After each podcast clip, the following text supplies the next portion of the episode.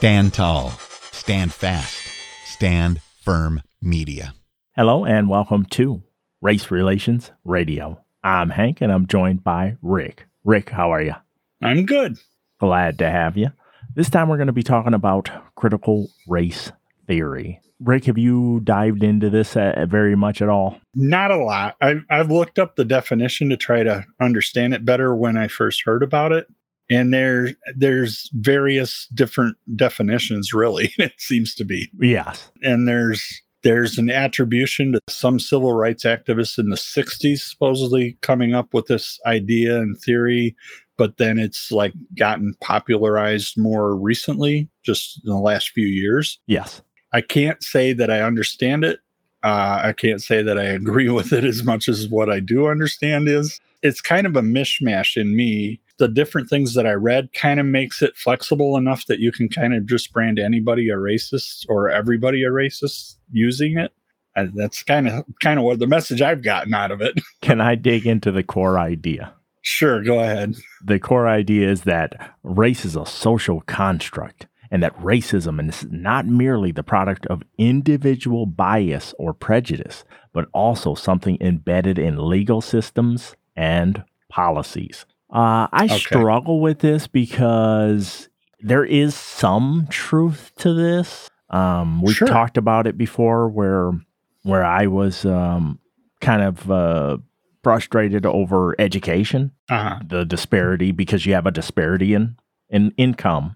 So therefore, you get a disparity in money that goes into schooling and stuff. So that that's a little frustrating and, and stuff like that. And then the legal system, it's a double-edged sword because do I think there's a bias? Yes. Has that bias been earned? Yes. you, you know what I mean? Like okay. you do the crime, you do the time, even though it's a small subset of people committing crimes over and over and over the course of their life. And, and so right. it makes it hyperinflated because you have the same person doing multiple B and E, you know, attempted murder and this and domestic abuse mm-hmm. and all this stuff. Yeah. And so you look at it from forty thousand feet and go, oh my gosh, you know, that's a race of people that are just ready to kill everybody. And when you really needle down in there, you see that it is a s- tiny subset that are just some terrible human beings that are doing crimes over and over. But, you know, by the same token, there have been instances where Leroy gets caught with a quarter of an ounce of weed and gets twenty years, whereas mm-hmm. Philip, whose dad is wealthy, gets caught with, you know, a half a pound of coke, but he's out on parole. Well, his dad affords a, a good lawyer. Yeah, correct. But there's actually a story that I read today about a discrepancy, a disparity in sentencing in Ohio, in a county, and and the story cited that there was a a white woman who worked as a I want to say she was in a in an education field, and she had some control over money, and over many years' time siphoned off some like over two hundred grand. Wow. And when they caught her, they charged her with like twenty-two separate incidents where they knew that she had siphoned off money over the years, mm-hmm. and a apparently, right when she got caught, she was able to come up with like a hundred grand to repay some of the money she had stolen and then promised to, you know, make good on the rest. And so the prosecutor requested that she get jail time because he thought someone who was trusted with the public's money and then betrayed that trust deserved jail time. Yeah. But the judge she got was a, a female judge and gave her uh, a probation and, you know, a monetary sentence. Well, the next day in the same court system, a different judge had a black woman who apparently had a uh, gambling addiction or, and stole some money. And it was like forty thousand dollars. And it was like a one-time deal. And then she like gambled it away. And then when she got caught, she went through like a rehab for the gambling problem. And okay. she says she's got her life together now and she's got a job. And she came up with like five thousand dollars to like start paying back what she took. Mm-hmm. And the same prosecutor prosecuted both cases. and asked for jail time in both cases. But for the black woman, the prosecutor actually only asked for six months to a year. And the white male judge decided to give her eighteen months. Wow. Now, that seems like a bad disparity. I'm not going to argue that that's in any way fair, but they are two different judges. Correct. It's the same prosecutor. It's the same system. It's just, it's similar charges, although the first woman really had bigger charges against her. But the thing is, if you got two different judges making those decisions, if it was the same judge, you could pin it on that judge being unfair and, and try to claim that race might be a reason or something. Right. But being two different judges, and, and neither judge says why they gave the sentence they gave, you know, and that's how it is with judges all the time. They don't usually have to explain to anybody why they decided to sentence how they did. And, and there's some reason for them to do it the way they did. It's really an interesting thing. But if every single court case that ever goes through the system and doesn't get decided the same way, and then you can look and see that race was different and try to blame that, I don't know. Right. You know, I can't say that that's the cause. I can say, yes, it seems unfair and I don't understand it. I can't defend it, but I also can't say it's necessarily racism. Okay, that's that's where I sit with it. And then we have the ninety-four crime bill, which led to the mass incarceration of, right. of black people, but that guy's president now. Well, and if you want to talk about separating things, how come right now African Americans as a group is the lowest group of vaccinated people, yet if we're going to start keeping people out of public buildings if they're not vaccinated, they're going to be the people suffering the most. Is that racism? Good point. No? Is is it racism to start saying we're excluding the black people from our building? Good point. Because they're not vaccinated? Yeah, don't come in uh, here. You know. Going all the way back to the definition you read, I will agree that racism is a social construct because we are all one race. We are human beings. And the amount of melanin we have just determines our skin color. And there have been, over time and, and in different places, different situations that have evolved that caused people to have racism. Charles Darwin promoted racism. Most certainly. He he came up with the idea that whites were superior because we were more advanced and people that had lighter, uh, darker skin were savages that didn't have as much intelligence, you know. And there were people who tried to use the Bible yeah. to argue and justify slavery too. And then there were other people that read the Bible and fought for the equality of everyone, right. you know. So uh, different people get out of out of some things, you know, what they want to take out of it, but. There's different ways things have been institutionalized. You're right, like Jim Crow laws, the real Jim Crow laws, the, the ones that existed in the thirties and the sixties and stuff. And that's disparity. That's stuff that has to be done away with. Look at South Africa, even in the eighties, when the majority population was black, but only whites were allowed to vote. Yeah, those are injustices that we've corrected in twenty twenty-one, but we still want to somehow always have a problem. Like we never reach a point where someone recognizes the progress that we've made. Right. You know, that that's bothersome to me. And the redefining of all these terms. I mean, what do you call fair? How do you decide when something's fair? What's fair enough? You know? Yeah. Who gets to decide it too is the thing, you know? I, I'll give you an example for me personally. I went and took a, a postal service test once to try to get a job with the postal service. And on, on the test, you get scored. And then your total score is the score you actually, like how you did on the test, plus other factors. So one other factor was you got five more points added to your score if you were a military veteran. I don't have a problem with that. Those people served. They chose to do that. Uh, you know, volunteer army today to give them a little benefit for that. I, I don't have a problem with that.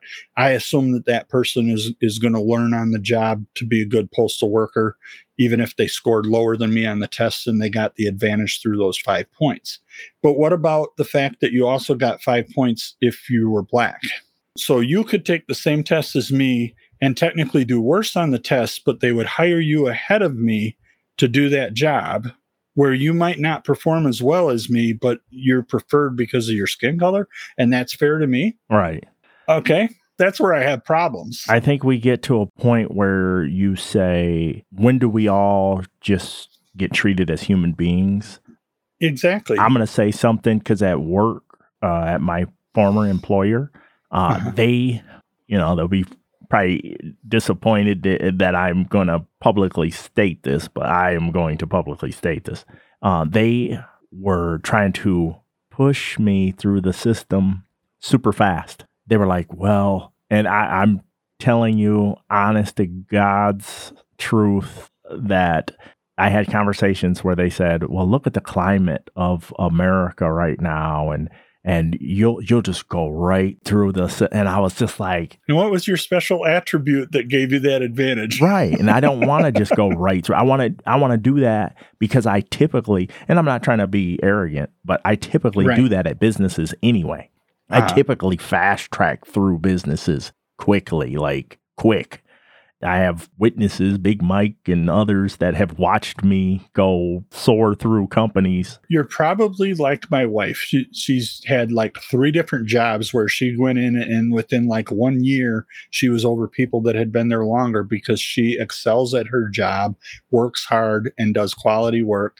And people notice that and they want her to be in charge, you know. Three jobs ago, it took me forty-five days to Bravo. go from entry level to management. And I told, I remember telling Big Mike, oh, I must be losing my touch. Usually doesn't take that long. But uh, there, there was no, you know, no nepotism, nothing. There was, um, in fact, there was only a handful of Caucasian employees there. So it was almost all black. And I believe in a meritocracy. Like, I am a competitor. So right. I like to go in on my own merits, succeed or fail. Now, have I been held back in previous careers because of the paint job? In my opinion, yes, mm-hmm. it has happened yeah. to me. And that's the thing to balance out. It shouldn't hurt you. It shouldn't be something that, that makes it harder for you right. to succeed. But, you know, if everyone wants to be fair and wants to be treated equally, then it really shouldn't make a difference. And, and you should earn it on your work performance yes. and your knowledge and things like that. Right. And that's the difference of, isn't it almost like an insult to say that because of your paint job, you're at a disadvantage yes. and you can't achieve what I can achieve? Somehow I have some great advantage because of my paint job that I'm going to automatically succeed. You just brought up what I have been struggling over. I want to make a video explaining that, you know, just me talking to the camera, specifically to other blacks, to just be like, what a spit in the face to say, you can't get here without us. Unless we step aside, you're never going to be able to exceed your, you know, ceiling and stuff. That's a spit. That's spitting in your face. I really appreciate someone who's willing to step up and say things that aren't necessarily always popular. And I've seen some people that I, I know to be Christians that are higher profile, like Benjamin Watson, the N F L player. Yep. You know, he went out and made a video and talked about race and the issue of race and everything. And, and he was spot on. And I, you know, commended him, you know, for doing that. And I think, like, why is it there's so much a disparity, and, and someone who wants to say like what you would say gets frowned on? Right. I mean, right now in Congress, there's a House member in, in the uh, House Representatives who's black, who's a Republican, and he wanted to join the Congressional Black Caucus. Now think of the name of the thing. Congressional, he's a member of Congress. Black, he's black. They caucus together. But no, all the members of the Congressional Black Caucus are Democrats, and they decided they didn't want him to be a member. Right. Now, what is the part that's unsuitable? He doesn't agree with them about everything in politics? Yep. Well, then it's not really Congressional Black Caucus. It should be called the Democratic Congressional Black Caucus. And they didn't want him because he's black. They didn't want him, but he's black. You know, it's like, it just doesn't make sense. You know, it's politicized, right? Yeah, it is. It's overdrawn. And politics stinks on both ends. You know, it really does. Yep. It really does. There's so much hypocrisy, and there's so much over the top stuff, and there's extremes, and you know, there's not much pleasantness. It's a kind of necessary evil to operate our country. but there's very few people that seem to go in there and do their job in a serious, honest way. And it seems to be a very corrupting place, Washington, D C does. You know, right. People may be good when they go there, but after a little time, it doesn't seem like they're good anymore. Now, what needs to happen is the black vote needs to get shaken up and needs to start going into other areas. And then you will watch all these little games that are played disappear. Mm-hmm. I bet you. Yeah. Because if you don't, if they don't get the vote, guess what? They don't, they won't care anymore about these little goofy things that they're making up. Because some of the stuff is just flat out goofy. Here's the thing I wonder about all of this. What about people that are part, uh, that have like an, a mixture of the races in their, in their family heritage? Right. You know, everybody isn't what their skin looks like. I told you mine. I've worked with people who, one guy has a last name that's German. So his dad is German, but his mother's Mexican. Another guy has a Mexican last name, but his mom is white and he looks just like me. Right. You know, I mean, you can't go by a name. You can't go by what their skin tone looks like. You don't know someone's heritage. And then you're going to divide us on these forms. Check this box and say what you are. So like what percentage qualifies? And not all Germans were racist. In fact, there was a, just a small set of Germans that were. A lot of people don't know much history about the Nazi Party and the rise to power of Hitler.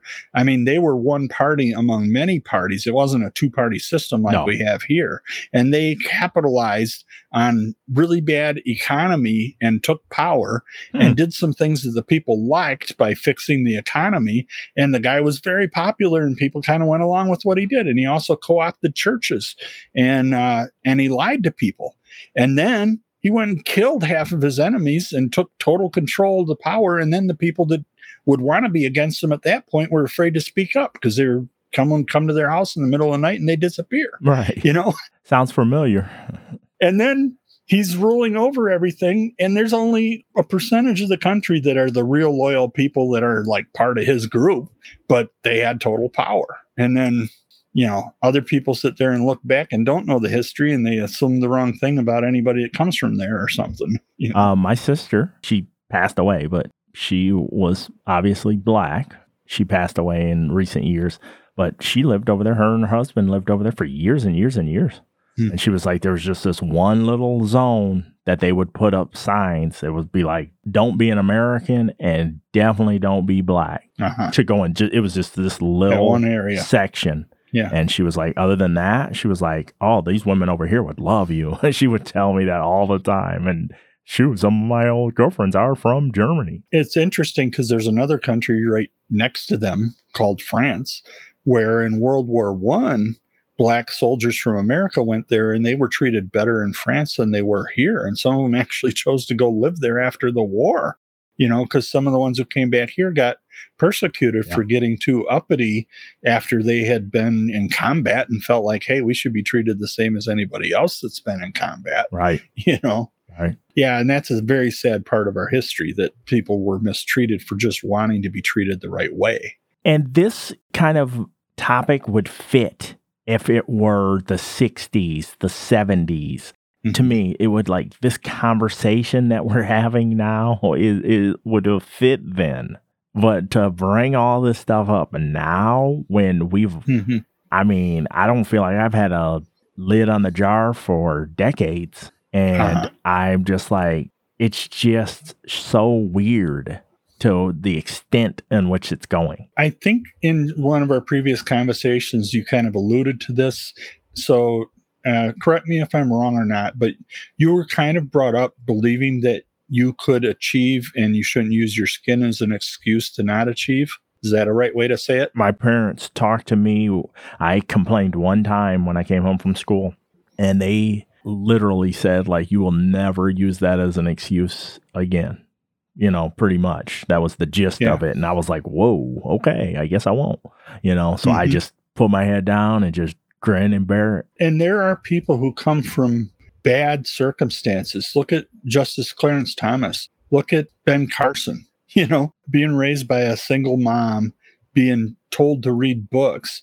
And him and his brother come out and they're like lawyer and a doctor and, you know, high achievers. They came out of poverty. You know, your circumstances can't predict what your future is going to be. It's no, it's up to you. It is. It's up to what you can do. And you know, this is a Christian network, so it, our faith in God, and you know, sometimes He has big plans for us, and sometimes we're good right where we're at, or, or what have you. And you've kind of got to lean into your faith in, in your walk. I mean, it's gonna everybody's gonna be different. I mm-hmm. think we're losing the individuality of our nation, you know, possibly the world.